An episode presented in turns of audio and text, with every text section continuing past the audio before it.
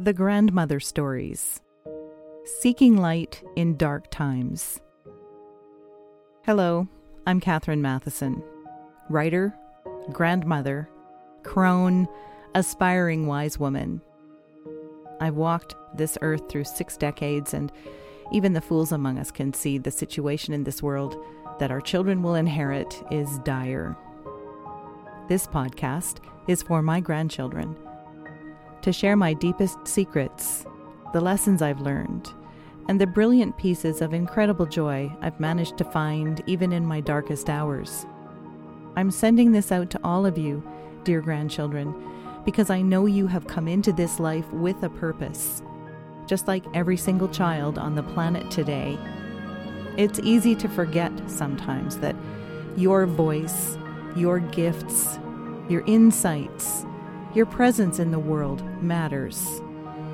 The world needs your light because we are all seeking light in dark times.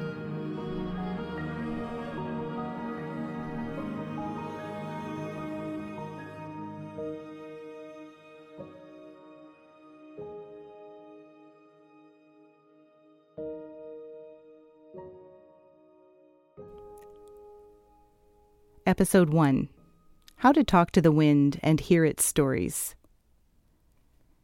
The air you're breathing is ancient. It's been here, moving around the world, longer than there have been people. Which means the air you're breathing right now is the very air that every human that has ever lived has breathed. Can you imagine how amazing the air must have smelled when there were no cars? Well, okay, before steam engines and trains and factories, before the Industrial Revolution, say 500 years ago, when there were only about half a billion people on the planet, when most of the earth was still covered by trees. Let's not worry about what the air smells like today. Let's consider how incredibly sweet it must have smelled in places where no people lived back then, in forests and across grasslands, where people were few and far between. Imagine you're a young child living in the long time ago when everything was handmade. The only light at night time was from campfires or stars, and everything moved according to the sun's rising and setting and the seasons as they came and went. So here you are, standing on a beautiful green hill, and you can see forests and a river and rolling hills of trees and grassy places all around you. What would that air smell like? It would probably be soft and tangy with the scent of trees and earth and herbs. Now, imagine being able to smell a change in the weather and to know the moods of the wind. You could learn to catch the scent of all the places the wind had traveled that day. It would bring you stories, books upon books of stories for you to smell and feel and listen and know. It would carry the voices of those who spoke in it their jokes and their chatter, their murmurs and their cries. Imagine a time when there were more animal voices than human ones for the wind to carry to you. When the animals and humans shared a knowing of the wind, they could read it and hear it and taste it to know what tomorrow's weather would bring. There is such a power and a treasure house of memory in the wind. It holds the memories of all the voices and sounds ever made and spoken and sent out into the world.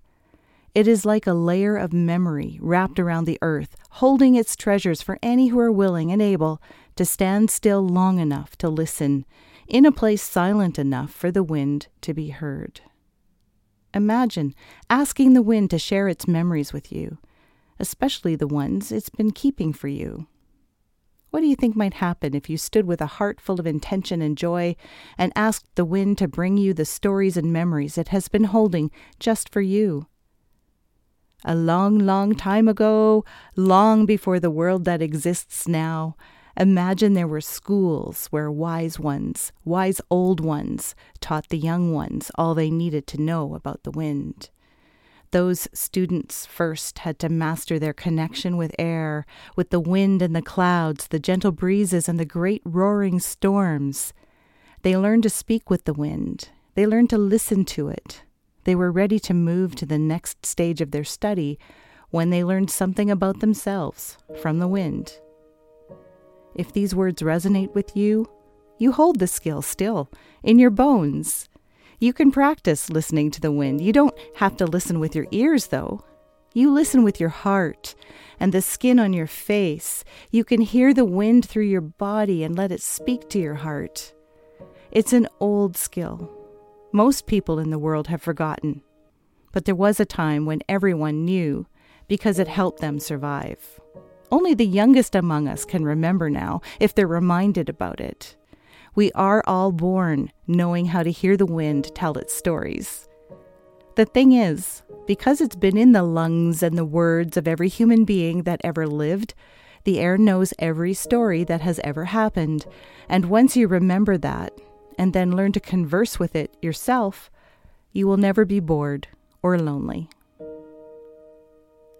Once, when I listened to the wind, it told me a story about my great grandfather and how he found his gift in life during a hurricane. At the start of the United States Civil War in the 1860s, Patrick Thomas Dunnigan enlisted as a New York 47th Regiment volunteer for the Union Army. He was proud to enlist. On that day in September 1861, he was surrounded by young men lined up around the block, waiting to sign their names so they could fight for President Lincoln and be home for Christmas with money in their pockets. They had perfected their strategies and earned their stripes in the muddy streets of New York. There were 17 of them altogether, and they called themselves the Rogues. They had grown up together, fighting other street kids in the Five Points neighborhood, and they had already bled and fought for each other. The day they joined the army, they thought themselves brave and fearless. Their voices were loud and happy as they bragged about the things they had survived already. They had just enough of a high opinion of themselves to believe they would come through the war altogether just the way they were on that day. There were speeches in the streets and parties in the halls, and all the talk was of fortunes and adventure. So that's how Patrick found himself a few weeks later boarding a ship at Annapolis with just a few weeks of training. His ship was part of a flotilla of 60 Union Army ships loaded with horses and men and guns. They were being sent down the coast to capture the port called Port Royal. A few days out, the wind picked up, strong enough to knock the caps off their heads, as Patrick and his friends stood on the deck of their ship watching the dark clouds roll in. They were surrounded by long trenches and growing hills of waves. They could see that they were headed toward a black wall of cloud and rain and even bigger waves in that churning Atlantic Ocean. The setting sun showed its best light all day as it sank below the clouds to put a glow on everything just before it sank into the horizon of the cold gray sea. In that moment, every surface was illuminated, and the ship seemed to shine like gold and it felt to Patrick as if the ship was floating, not on water, but on light. He had a feeling of warmth and well being suddenly, a feeling of light headed strangeness, and the next thing he knew, he felt as if he was rising up above the ship. It was like he was standing in two places at once, with his feet still firmly planted on the deck of the ship, but now he was also seeing the ship from a great height, and all the other ships around it besides. From that height, he could see clear pathways through the mountains of waves, not only for the ship he was on, but for the others too. The pathways mapped lines of deep, clear blue etched in gold, shining on the water. And then he saw that some ships began to follow the paths that would keep them safe, winding through the valleys and canyons through the storm. He knew that some would falter, but most would somehow follow the right path forward to find their way. Patrick saw it like a pattern of light and harmony being woven into the chaos and the darkness. And he saw and he knew all of this in a heartbeat. One moment he was standing on the deck, and the next his head was in the clouds. And then the next moment after that, he was stumbling back on the deck again, and hands were reaching out to help him. His friends knew he would often have uncanny experiences. Even so, what happened to Patrick on the deck of that ship that day was new.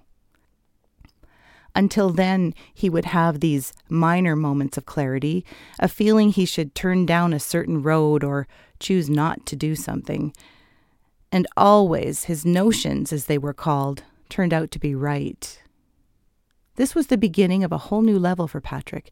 His notions had shifted to a completely new place. His friends had seen him stop and get a particular kind of calm expression, even as he was responding to orders along with all the other soldiers as they were tying everything down. The storm was bearing down on them, and at the moment the sun was setting, it appeared below the clouds, and almost every other soldier on board looked up. His friends recognized that Patrick was in a kind of a trance, and they moved to shield him from the others. He stood that way for what seemed like ages, but was perhaps a full minute. Then the sun set, and they were all enveloped in a gloomy, thick pall. Patrick came to himself again, though he wavered and stumbled. His friends caught him to keep him from falling face first onto the deck. Looking into their faces as he stood on the deck of that ship in all its heaving, groaning glory, Patrick thought about the thousands of souls traveling into the jaws of the hurricane. It's all right, lads, he said.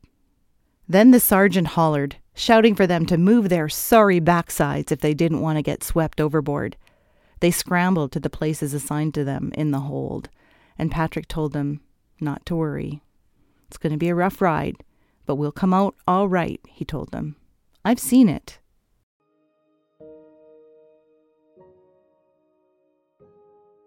In the long years of the war ahead, Patrick remembered nothing that could compare to the howling vastness of that storm.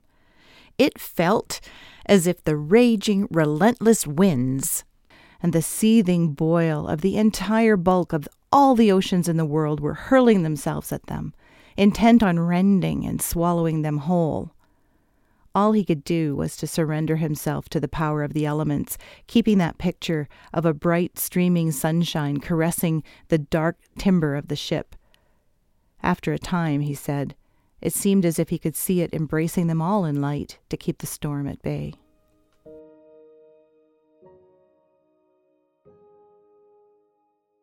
Patrick's ship was damaged, but it survived the storm and the Union Army did win through the hurricane to take on Port Royal.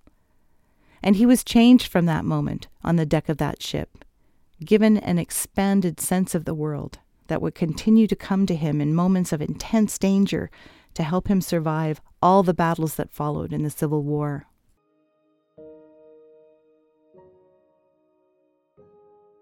There are gifts in the storms of our lives and pathways to look for to find our way forward Help comes in strange ways if we keep our hearts and minds open. And if we do that, we might hear it whisper or even shout at us in the wind. If you are able to come to that place, to feel what it might be like to talk to the wind, you may also find yourself remembering that your human body contains more than just the DNA your ancestors have given you. Your heart is more than a living organism that pumps blood through your veins. Your heart is the center of a powerhouse of potential that you can learn to use. You are a living, organic being containing ancient technology, and as the operator, the driver of this incredible body you inhabit, you can choose quite literally to learn how to use this technology in ways that might seem magic, but which are in fact your birthright. No matter how far you look back, Remember that your ancestors survived incredible circumstances, and you are here because of their determination and their love. This is your time, your moment, your life.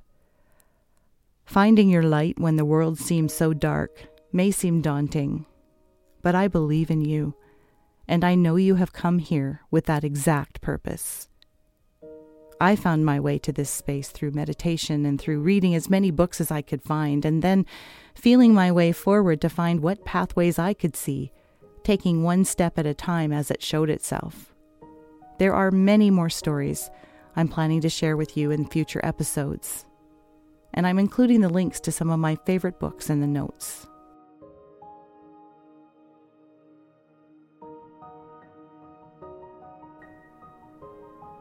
This podcast is for my grandchildren, to share my deepest secrets, the lessons I've learned, and the brilliant pieces of incredible joy I've managed to find, even in my darkest hours.